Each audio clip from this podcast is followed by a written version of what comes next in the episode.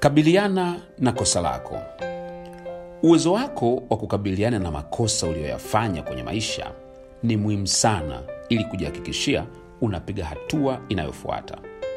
Watu wengi sana wamekwama baada ya kukosea kwenye jambo fulani, sio kwa sababu kosa walilolifanya lilikuwa ni kubwa sana, bali njia walioitumia kukabiliana na kosa lao haikuwa sahihi. Moja ni kwa sababu kuna watu wanateseka na makosa waliowahi kuyafanya kwa sababu ya personal ego inayowakataza kukubali kuwa walikosea. Sio kwamba hawajui uamuzi waliochukua, hatua waliochukua au neno waliolisema walikosea, bali kiburi cha ndani hakiwaruhusu kukubali kosa na kujirekebisha, hata pale wanapogundua ama wanapoambiwa.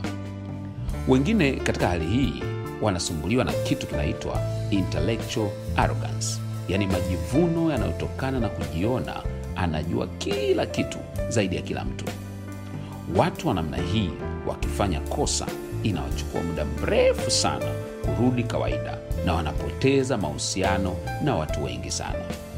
Jifunze kugundua kosa na kujirekebisha kwa haraka.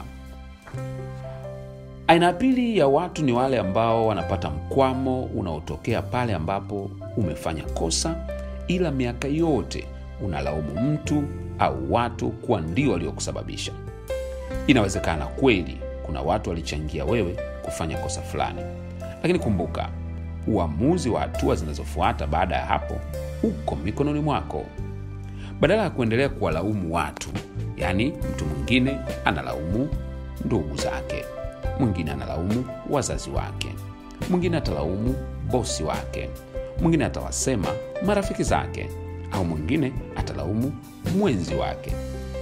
Badala ya kuendelea kuwalaumu watu hawa kwa sababu ya kitu kilichotokea huko nyuma, kaa chini na fikiria namna ya kupiga hatua kuelekea mbele. Kumbuka, kila unapolaumu unajinyang'anya nguvu za kusonga mbele. Ndio maana nasema own your mistake and move forward. Kubaliana na kabiliana na changamoto zako na endelea mbele. Tatu, kuna wengine ambao ni kutokana na makosa walioyafanya wanajiona hawafai kabisa.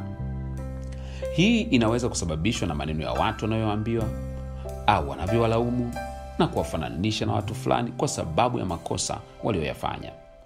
Si unajua kuna watu wakifanya makosa wanalaumiwa sana, na wakati mwingine inawezekana ni watu wako wa karibu sana, mwenzi wako, ndugu au mzazi. Kila unachojaribu kufanya anakukumbushia kosa la zamani.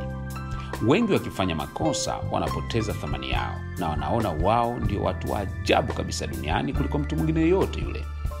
Lakini ningependa kukukumbusha, kosa moja halitoshi kukufanya wewe uwe haufai.